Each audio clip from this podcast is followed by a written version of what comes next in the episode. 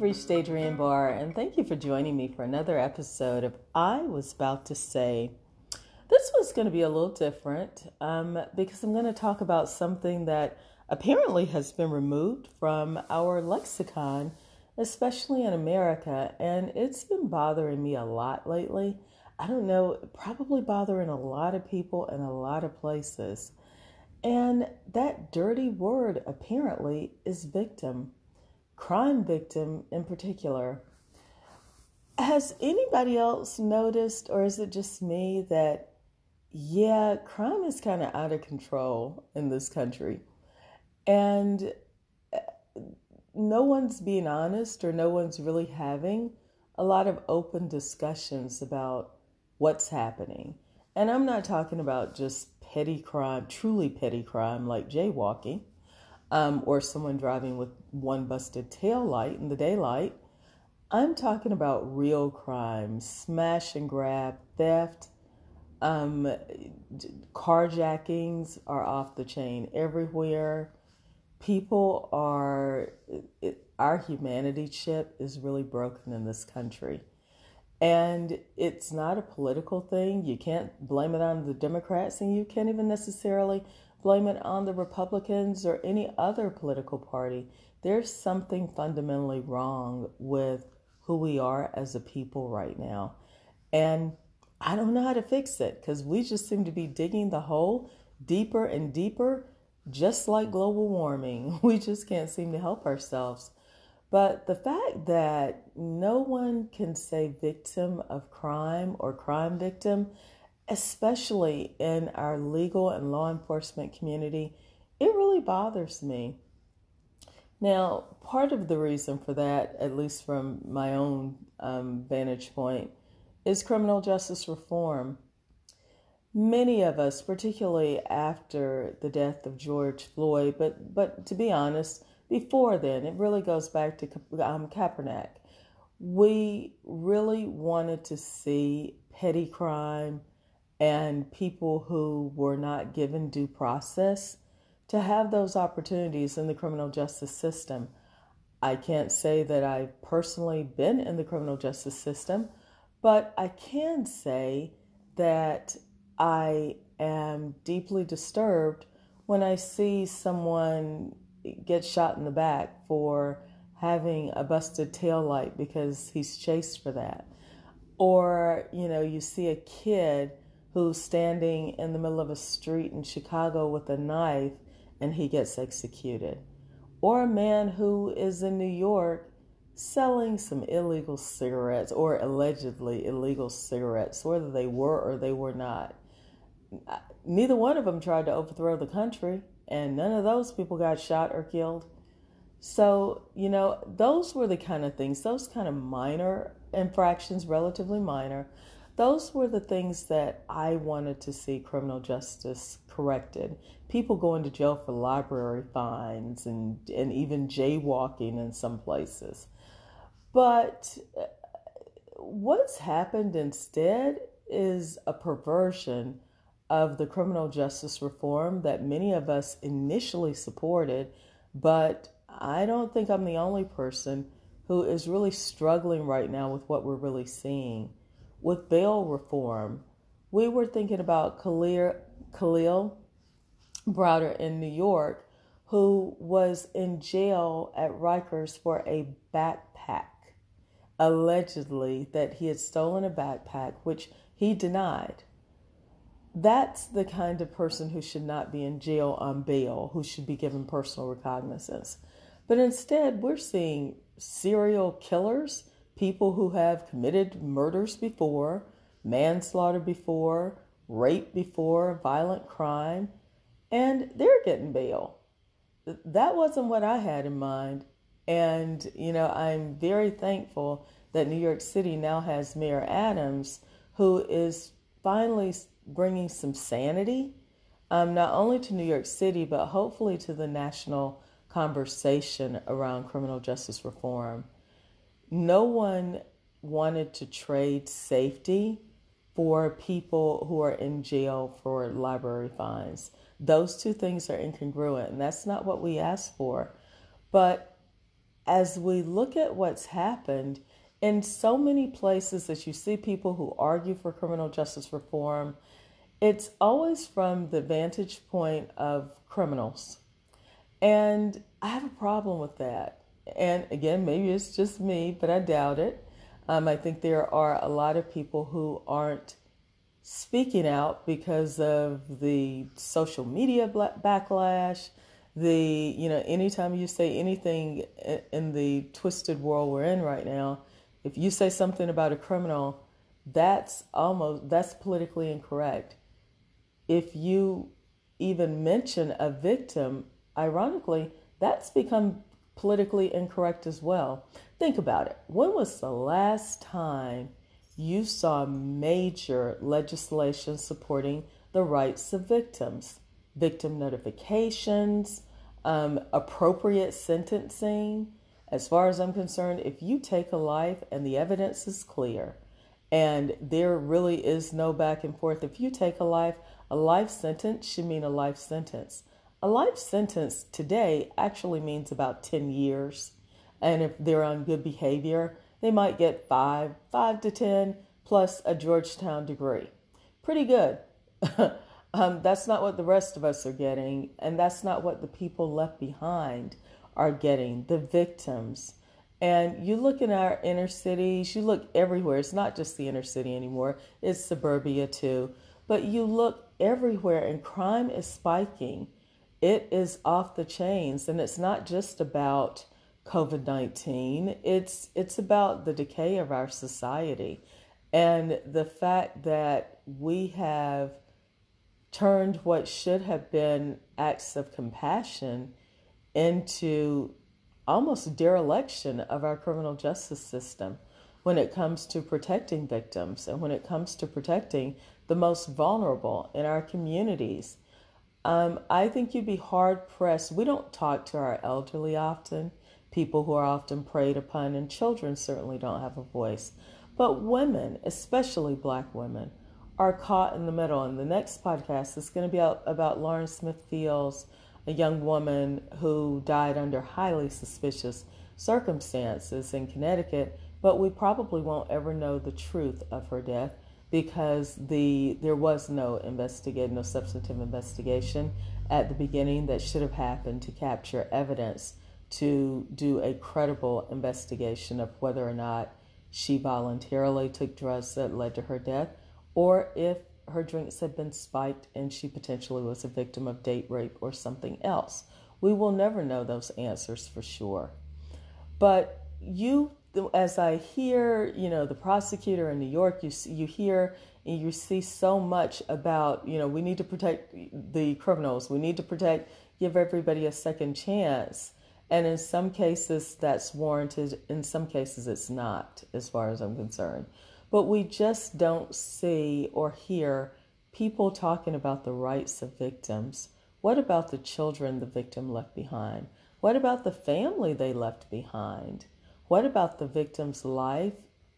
Together, I heard a a newscast recently, and um, it was about people breaking into cars and um, carjackings, and you know people literally being shot at in their driveways um, by people attempting to steal their cars, and it was assumed that there was no harm or foul to the victims because they weren't actually hurt because they weren't actually shot.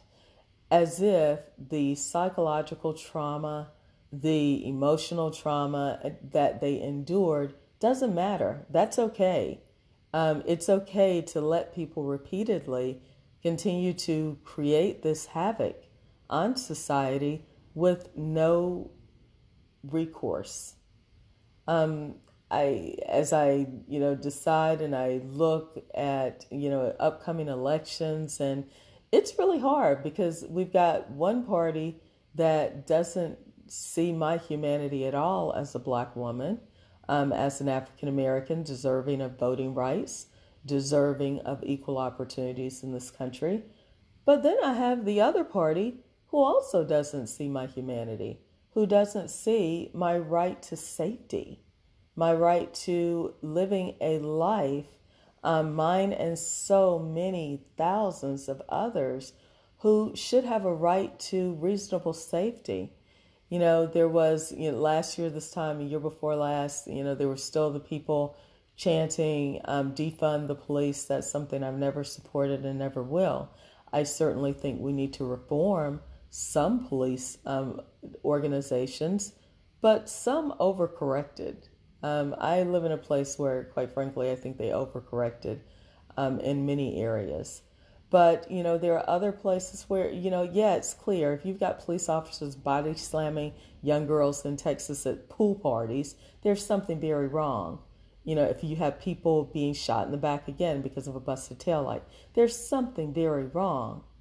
But how do you hamstring the police so much that we're seeing these ambushes now, you know, two awful ones in the last month? And in some places, the police are literally afraid to even use their weapons to protect themselves. There was a situation in um, Connecticut um, last year where a police officer was afraid to shoot at someone who clearly aimed their car at him and um, and could have killed him. But he was afraid of the repercussions if he had shot the person. There's something very wrong with that so-called criminal justice reform. Um, and because we were able to see all of that on body cam, that officer never should have been afraid to shoot. I'm one of those people who, when I see a police shooting, I do look at the details and I do make an a rational decision as to whether or not it looks like the shooting was justified. Would a reasonable person do it?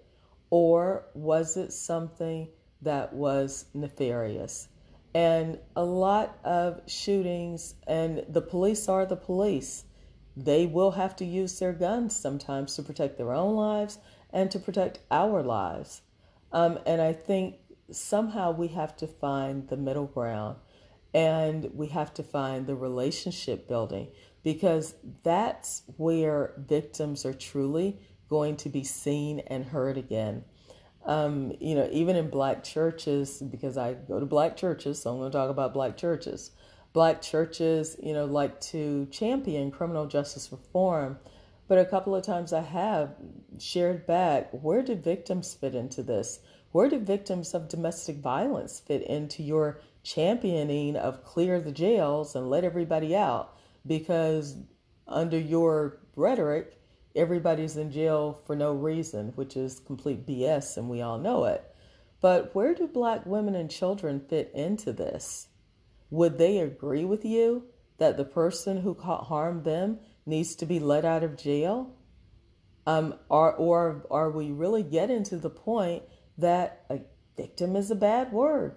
Hell, victims will be apologizing to the people who caused them harm in probably the next five to 10 years if we don't have some significant changes in our perspective and the paradigm that balances and balances safety with true justice that gives people who are deserving of a second chance based on what they've done a legitimate second chance who holds people accountable for heinous crimes, murders, rapes.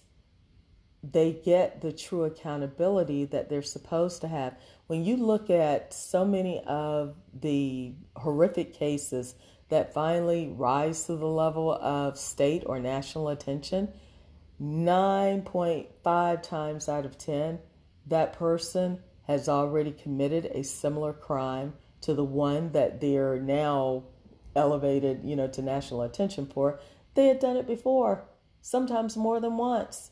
Even some of them, you know, uh, uh, several I have seen in the past year had actually killed people. And they're walking amongst us, and, you know, because of this bleeding heart sentiment that's happening. So I really challenge everyone to start holding our elected officials accountable for our safety.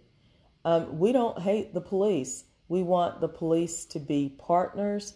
We want bad police removed. We want rogues immediately um, taken out and decertified. But we don't want all police treated that way. And we certainly want to make sure that we are calibrating criminal justice reform in a way that is victim centric and in a way that does not make victims look like the bad guys. I, you know, and I say that particularly when I look at the anti Asian hate in New York City.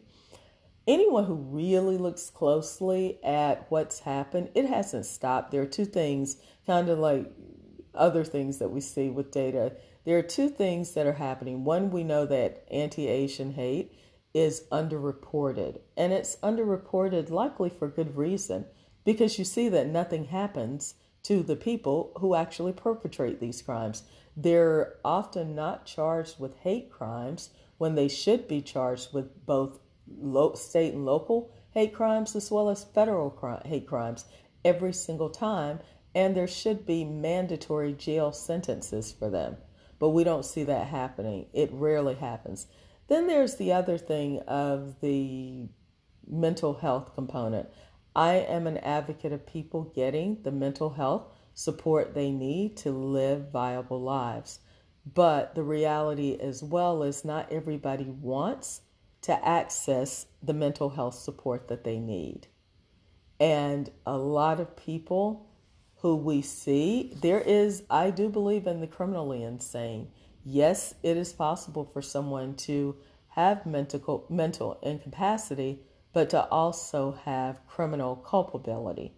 And a lot of times with the anti Asian hate, we're seeing a lot of pressure on the Asian community to not prosecute, to not want justice because the person claims to have had some sort of mental break at the time they committed the crime once that person is given their medication and given their treatment, they need to be held criminally accountable.